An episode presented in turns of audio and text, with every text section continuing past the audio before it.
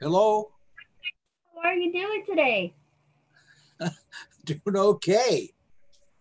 I know we had some little problems, but we're doing okay. Um, you know, I just read your file and I'm very excited. Uh, I actually heard I uh, growing up I heard about Car 54 Where Are You? and I saw saw that you did some amazing movies like Death Wish. Um, you did the voice of Garf. You know, you were in the voice of Garfield and GI Joe. Uh, so, can you tell me about a little bit about yourself? Okay. Number one, I lived on the streets in Harlem. I'm from Harlem in New York. I don't know if you know Harlem at all. I've heard of it. Never been to New York. okay.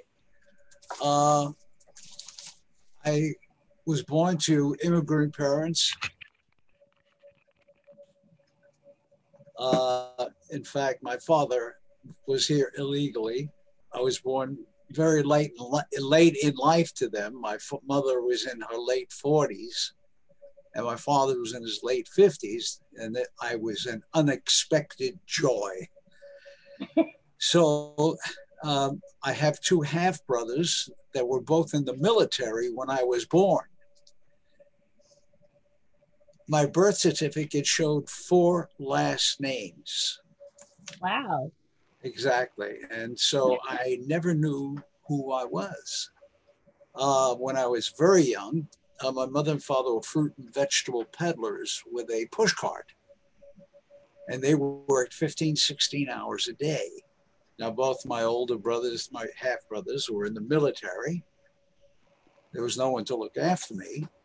And so I lived on the streets.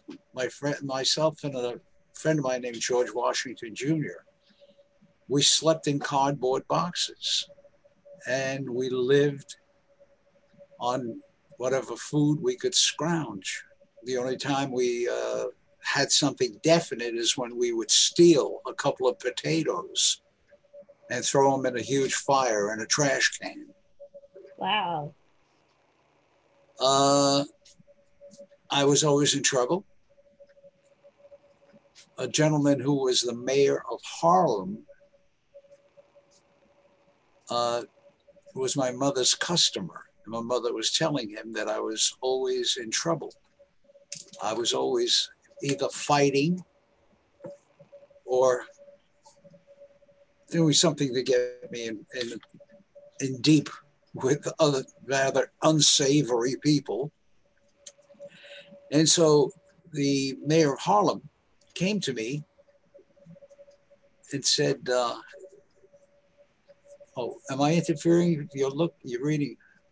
Oh no no no! I'm recording you at the same time. So for some reason my Facebook is not, I, you know, it's acting up for some reason. I was trying to do Facebook Live and it's not act. It's just being stupid right now. so sorry about that. Okay. oh yeah, can you see me because I can't see myself? I can't see you. You, you can't. put the camera on. Yeah.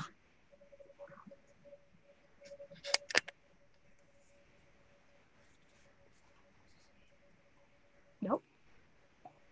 there you go. There you go. I see you now. Oh, okay. I, it's it's new technology. It's always fun, you know. So I was trying to I was trying to Facebook Live it, but for some reason it's not letting me do it. For some strange, awkward it's crazy, but that's okay. My my guests don't. I'll I'll put it on YouTube. So go ahead with your story. anyway, uh, the mayor of Harlem took me to meet Sammy Davis Jr. I didn't know I was going to, to the Apollo Theater, which was uh, an all African American theater. I thought he wanted me to see Sammy Davis Jr. perform. No, he brought me right to his dressing room. And I was 12 years old at the time. Went in his dressing room and Sammy said, uh, sit down. I did. I sat there. And he said, I understand you, you're a pretty tough kid. Yeah, I said, yeah, I'm tough, which was true. I became, I started martial arts when I was 11 for the wrong reasons. I wanted to be a better street fighter. But my teacher said, that you will not come here. This is not for learning to be a street fighter. And he was right because after a while, I learned respect and humility, something that I did not have any idea of what those, those two words were. Well, Sammy Davis Jr. said, Well, you're tough. He said, Tough guys wind up with, the, with broken bones and scars. He said, But you're far beyond that. He said, The way you're going, you're going to go to prison or you're going to die. I was 12, but I had a gun in my pocket. Oh, wow. 12 years old with a pistol. And as he was speaking, the gun started getting heavier and heavier and heavier in my pocket. Well, Sammy Davis Jr. got me a job with an all African American band. I was a band boy. I said, what, what is a band boy? He said, You put the music out for the different musicians. And at the end of the evening or the end of the gig, you collect all of those charts, put them in proper books, and put them away. Well, I did. And at the end of the evening, the band leader, who was named Lucky Millinder, came to me and said, Did a good job, man. And he handed me $50. Nice. $50. And I, I looked at him. He said, Get yourself some new kicks, shoes. Because my shoes were torn to shreds. In fact, my left shoe, the sole was held on a big with a big rubber band. So I went to Florsheim Shoes the next day and I bought a pair of shoes for $15. And Florsheim is very, very expensive shoe. And I gave the 35 to my mother, more money than she had seen ever. Well, Sammy also got me, he made a couple phone calls. And he got me a job in the Catskills. Because I had a reputation aside from being a tough guy, but very funny. I got out of a lot of problems by making jokes about the neighborhood and clothes that we wore. And I watched the top comedians and learned. I wrote, I started writing material. In fact, at one time I wrote a joke that was sold to the Eddie Cantor show. And they sent me a check for $25. Wow. And I went, whoa. well, 20 some odd years later, I'm Tony Bennett's opening act. I was with Tony for four years. And here we are at the Sands. I'm performing at the Sands in Las Vegas. Ringside, excuse me, Frank Sinatra, Dean Martin, Peter Lawford, and Sammy Davis Jr. After the show, excuse me,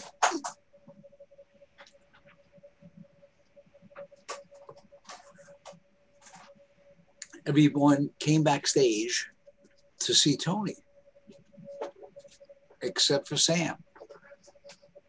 He came up to me and said, uh, You look so familiar. You're a funny cat. Well, where do I know you from? I said, Sam, I'm the kid you said was going to go to prison or die. He said, That's you? Said, Yeah. We hugged and we cried, the two of us standing there sobbing. Sammy Davis Jr. became my angel. In fact, I go to prisons because of the Anna Marie. She set it up. Then I go to prisons and I talk to children, kids that are incarcerated and I don't talk down to them. all I do is tell them I was there. Where you are seated now, I was there. And prior to talking to them, Deanna Marie runs a film of me on Car 54. Where are you? And I was one of the stars of the show. And I got these kids looking and thinking. And I said, God sent me an angel, an angel by the name of Sammy Davis Jr. Now, you, you there are angels waiting for you, every one of you. But you got to listen. You got to listen with your ears and your heart. I got 14 letters from these kids. And each letter said, Mr. Garrett, Sammy Davis Jr. was your angel. You're our angel. And I can't be, begin to tell you how that had, had affected me. Seeing these kids. In fact, anything I sell, my book, I have a book out, just came out. And just want to, if you can see that. Mm-hmm. It's about my life and the successes I've achieved, not always, but the proceeds go to the disabled American veterans, wounded warriors, and now we're establishing a thing called Hanksters Kids. We want to give kids a place to go to, get off the street, even if it's just for a few hours after school, even if you're not in school, come, come here. We're going to have games. We'll have television you can sit and watch. We're going to have people you can talk to. And if you're hungry, we'll have food for you. So that's what we're shooting for. And when you, will it be ready in 2021 since of COVID 19 right now because of the pandemic, you know, slowing down? Or? Well, we, we, we even haven't even started because there's been so much happening with the book. Uh, in fact, my publicist, uh, and Harlan Boll, I don't know if you know Harlan. I know him pretty well. He's been a big help, yes. he's worked with the biggest stars in show business. And I'm flattered that he's representing me. So he, oh boy, Harlan, he's always talking about giving back. And that's what we're trying to do give back. There are so many in need. Oh my God, all these kids that are in trouble carrying guns and I know because I was there.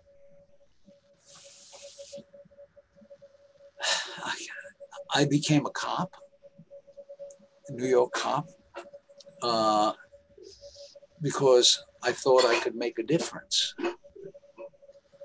And I realized I couldn't. I couldn't. I was fighting the street and I was fighting the other people who are putting kids off the street into prison. Well, one day, uh, a friend of mine got me an audition. And I was I met a gentleman named Nat Hiken. He had created Bilko Show and so many shows before your time. And he was working on a show called Car 54, Where Are You? Which was a comedy about the police department. And when I sat next next to I sat opposite Nat, and he said to me, You're Ed Nicholson. And I said, Oh no, no, no, I'm Hank Garrett. He said, just the kind of dummy I'm looking for. Nicholson is the character you're going to play on Car 54. The show became a huge hit, and I became a, a star because of the show. And that was the beginning for me. Uh, because I started to get recognition because of Car 54. I was doing guest appearances in movies all over. Uh, I won acclaim for Serpico with Al Pacino. And then I was cast in this movie, Three Days of the Condor, with Robert Redford. Yep, I remember that movie. Did you see it? Well, I I heard of it. I'm 44. I oh. haven't seen it. So I've heard of most of the films that you've been in. I've been reading your bio, and I've from my mom and dad. I've seen it. So it's like, and I've seen that you were in Death Wish, and then I seen that you were you did the voiceover for Garfield and for you know Garfield, GI Joe, GI Joe. I I watched as a kid growing up because I was in the seven uh, for 1976. So yeah, a lot of people don't know it. And then I was telling my mom who you are. She goes, "You mean the baseball talent player?" I said, "No, Hank Garrett. He was on. He's an actor who did Car 54. Where are you?" At the time, she was in London, so she's gonna get to see your, your show. So this was a long time ago, but it first started out in the United States. Um, uh, I did a show in London. I was uh, I was there for a year and a half. Doing that was the week that was. It was a very popular show. Oh, okay. And I I, I got it. Uh, I did dialectic gibberish. The, the star of the show would interview me. And one time I was an Italian count.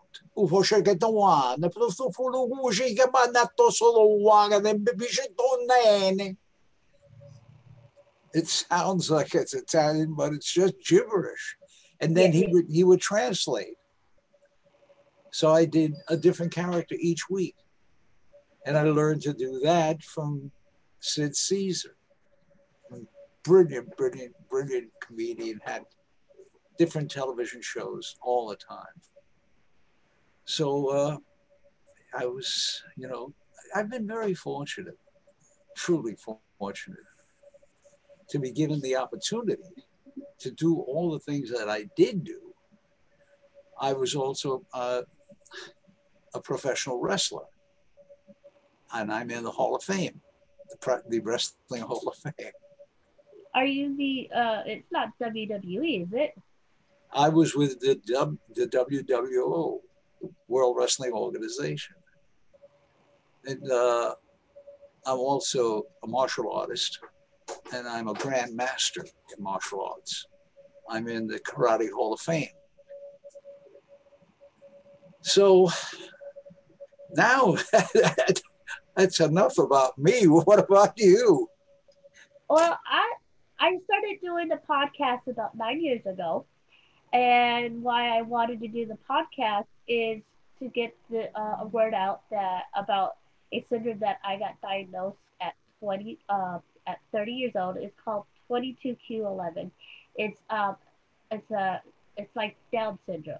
So you get similar features with Down syndrome with 22q, and I got diagnosed at an early age. So I wanted to get people more aware of it and talk about it and bring awareness to the podcast.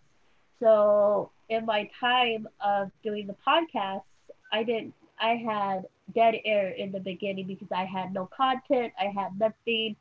Um, I didn't know what I was to talk to about. So my dad would be texting me and say, "Talk, say something," you know, and I would not say anything because I had nothing to say.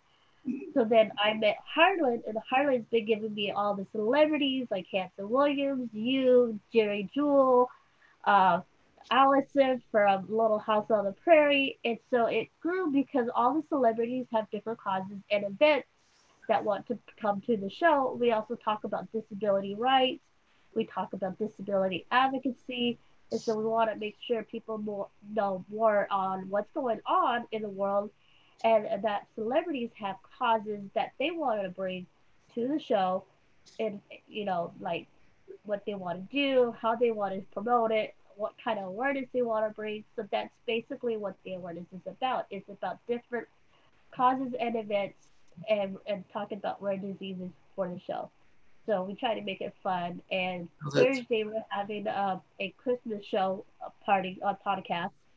And so you know we have all forms of uh, celebrities uh, in the past. I've had Bobby Collins. He's a famous comedian. He comes onto the show.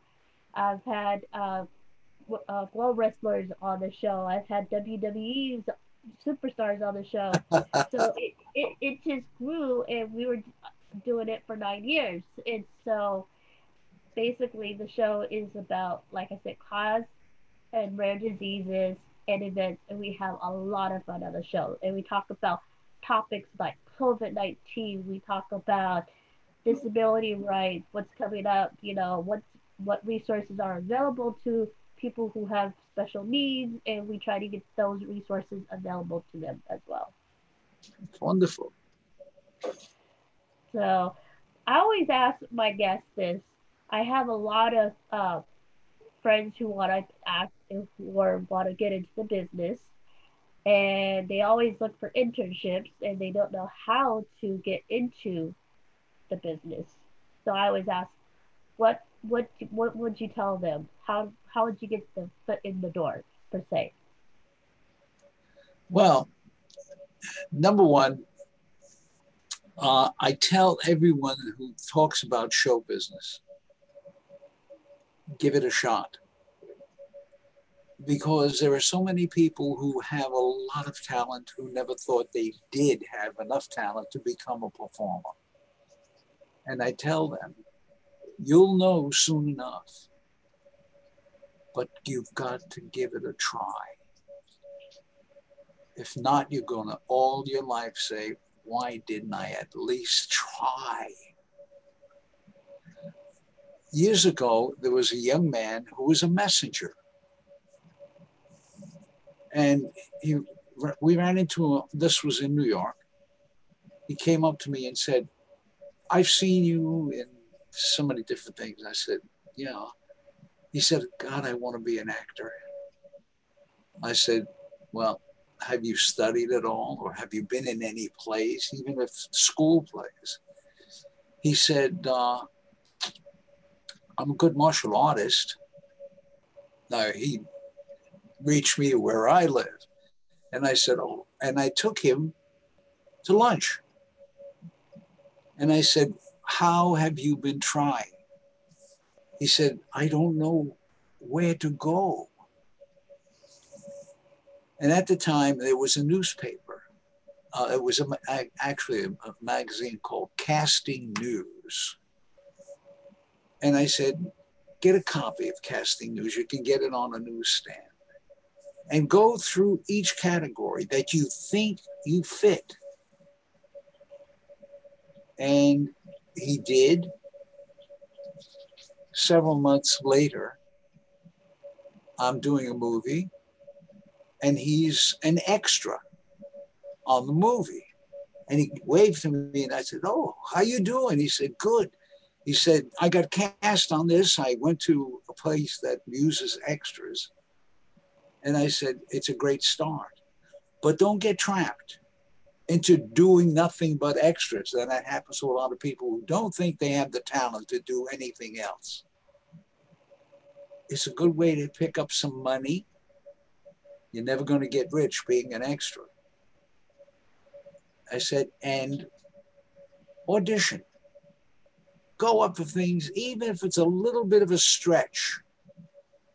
Show them your personality. Something that you can add to the character they're looking for. And I taught them, and it's what I was teaching a little bit. And I said, you give life to the character. It's, not something you say, okay, I'm going to play a detective. Uh, so I'll have a gun and a badge. And I, and I said, and what happened before for this, before he became a detective? What, ha- where did he get the idea to become a detective? What kind of a detective is he? Is he a guy with good heart, or is this an opportunity for him to be mean to people? Of course, he's got the gun and the badge. So I had him write a bio about the, any character that he want, thought he could play. Well, he did. And I, I guess maybe a year or two later, I'm watching a movie on television and he's in it. And he's playing a martial artist who is a mess, not a messenger, but works for a bank. And the bank is being held up, and he becomes the hero by defeating the the guy is trying to rob the bank. And he did. He was wonderful. So I was very proud to be part of that. And that's what I do when I teach. First of all, you've got to really want it. Not say, oh boy, that would that be lovely, and I, I have a big car and this. No. Let's go there, little by little. And uh, I believe, and honestly, believing is so important. Yeah. Believe you can do it. Don't let anybody shoot you down. And uh, in fact, one of the characters that I play on G.I. Joe, character named Dial Tone. I remember him. In fact, I, I have all the Dial Tone pictures that I was selling at autograph shows, and all the proceeds would go to the disabled vets. And it's so funny, there just a few days ago, all the people who were on GI Joe. We're now going to be we're going to be represented, uh, and people are going to want our autographs, which will be for sale, and you can actually talk to the character. Phone, Zoom, or on the phone, and they they will pay a, a slight charge, whatever it is. I haven't even been told that, but you can talk to dial tone. and I also was Fluffy and Fast Eddie on Garfield. So yeah. So that's who I am. now, do you have? Do you keep all? Do you get any of the action figures from GI Joe or Garfield? Did they, you know? Yeah, I have. I have a couple of the figures uh, that when I do a GI Joe uh, get together, I I have the figures. In fact, I have. Uh, one of the Jeeps. It's still in package. so I don't know if you know now they have Funko Pops that they're making GI Joes, and the Funko Pops they look they look like this. So I'll give you a little heads up. That's a Funko Pop. So. Uh huh. So uh, they they have GI Joe now in this style too. So it's interesting because you see all these childhood memorabilia, you know, oh, I remember G.I. Joe, I remember this, I remember that. And then I get excited because, oh, I see this is part of my childhood. So I'm getting excited. And then when I talk to people, they don't, they go, how do you get guests like Hank Garrett? How do you get guests like Geri Jewell from The Facts of Life? You know, Allison uh, from the Little House on the Prairie, and I said I have a special, I have a very good friend, Harlan Boll. He always contacts me and says, "Hey, this would be a good fit for your show. Come on to the show. You know, she's really good." Um, like I said, I do have, uh, I have special needs myself, and so I just, like I said, it's all about having fun on the award show, and we just try to make it like warm and fun loving for you guys, and talking about old memories a lot of listeners don't know who you are, but once I show them a picture of you guys, they'll be like, "Oh, that's him! I remember him." So I got a lot of friends who are, who like 80s who are like GI Joe, and when I show them the picture of you on Facebook with GI Joe, they'll be like, oh, "That's him! I know him." So you get a little excited and they don't know how I get all these guests on the show. My mom doesn't even know half the time I get these guests on the show. So she's excited, and it's like I want to keep going at it and making it a go at it. So hopefully maybe keeping it up for 20 years. I don't know. I'm no, I'm no Vince Scully. I know that for sure. So, um, but we just like basically have fun on the awareness show. And my last question for you, Hank, do you have any social media? How can they find you on social media if they want to reach out to you? Uh, On Facebook, Twitter, and Instagram Facebook, Twitter, and Instagram. with I, your name. Would it, with my name, Hank. Hank. Hank. okay. No, Daniel said that I wrestled on the Hank Garrett. Now, do you have a YouTube channel as well, Hank Garrett? Uh, Deanna Marie, who's my manager, had I Do you have what? YouTube channel. No, not yet. But uh, once we form Hangsters Kids, we should get that, huh? we should. Yeah. We'll, So we'll contact you, Michelle, to find out how. Hey, I'll help you. Be happy to do that. I'd be uh, right now. I'm working with the state on putting some social media video together for them. So I'll be happy to help you guys out. Oh, wonderful! So Because especially with the book that's out, we're gonna we're gonna need as much help as we can get. The book be has to help you. oh, fantastic! So when Yeah. Christmas was two weeks away, we have two weeks away for Christmas. Are you guys planning to stay stay at home for Christmas because of COVID, or are you going to go out with see family or? Well, what we what I have been doing, uh, a friend of mine in Florida, I sent her a book. She got so excited. She ordered 35 that she's using as Christmas presents. So autographed, and we were flattered. And several other friends have been buying books from me because I can autograph them. If they want, they can find the book on uh, Amazon, and uh, but it's not autographed. If they, they get in touch with me, and uh, I would designate and autograph. The website too. I'm sorry, The website too. and the website. Our website. It's hankgarrett.biz. Cool. And what I could do is I could post that on my social media page and let people know that you have a book out so they could buy your book. and the, the book uh, people got so excited about it uh, and they said this has got to be a movie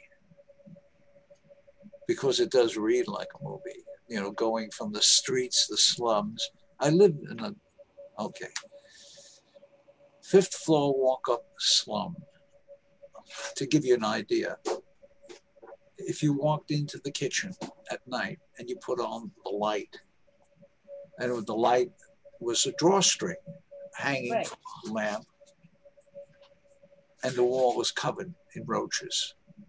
Mhm. I mean, completely covered. As soon as the light came on, they started running. One evening, I was still quite young.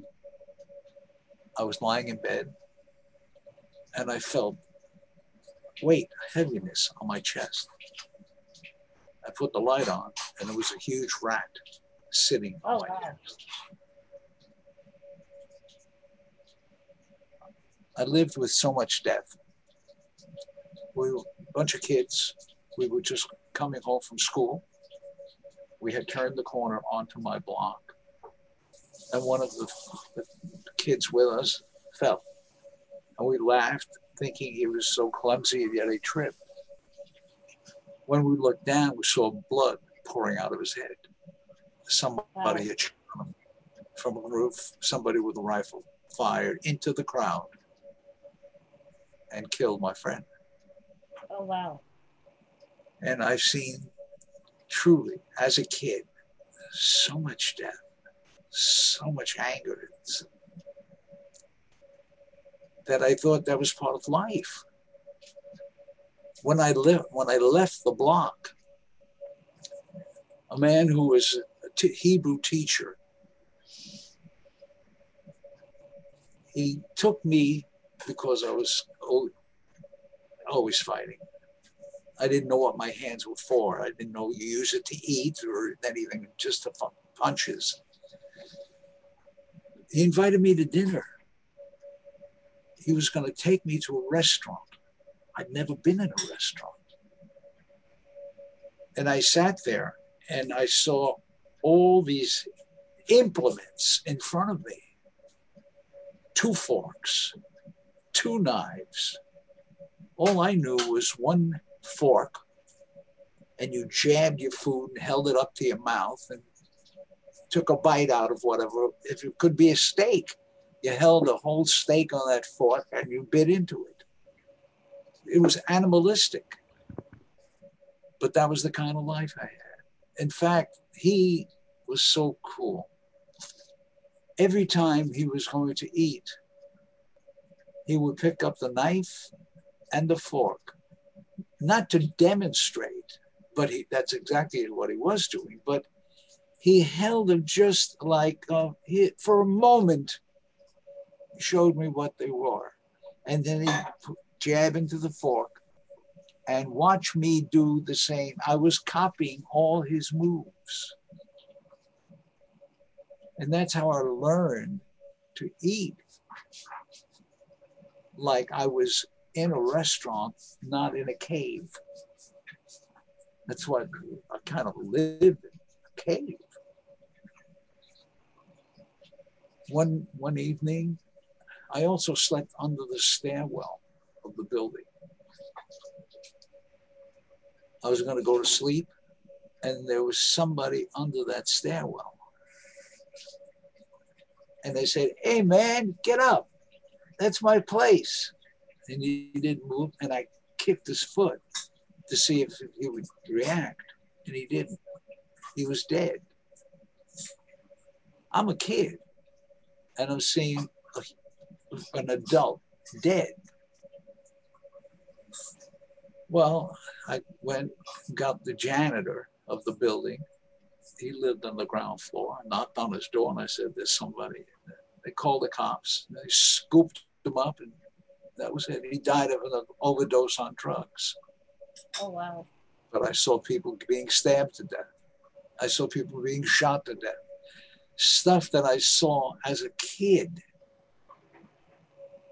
And so when I went to an area, I it's called casing.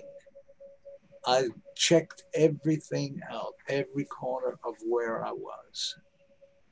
That's called casing, casing your the joint. And it took a long time for me not to sit somewhere, and I still do it, like just checking my whereabouts because that was the kind of life I exposed I was exposed to. but uh, things have changed. Yes. Thank God. yes, they have. So, uh, Christmas, like I said, two weeks away. Are you planning to stay home for the holidays? Or are you gonna go and to your friend's house or your family? I don't know. Uh, do we go in a crowd? We don't know. Do we stay by ourselves? we feel a lot safer that way. Right. But we also miss out on a lot that's going on. Yeah. A friend of mine had a big Thanksgiving, he had a Thanksgiving fest at his place. And he said, Oh, you missed a great time. But we heard there was going to be over 20 people in this one room. We thought like, better. Nope, bye, have fun. Yeah, it's basically how my mom and dad like. We are both, all of us are at high risk, and we we don't want to go anywhere until, you know, we get the shots for the COVID, and then we go see our friends and family.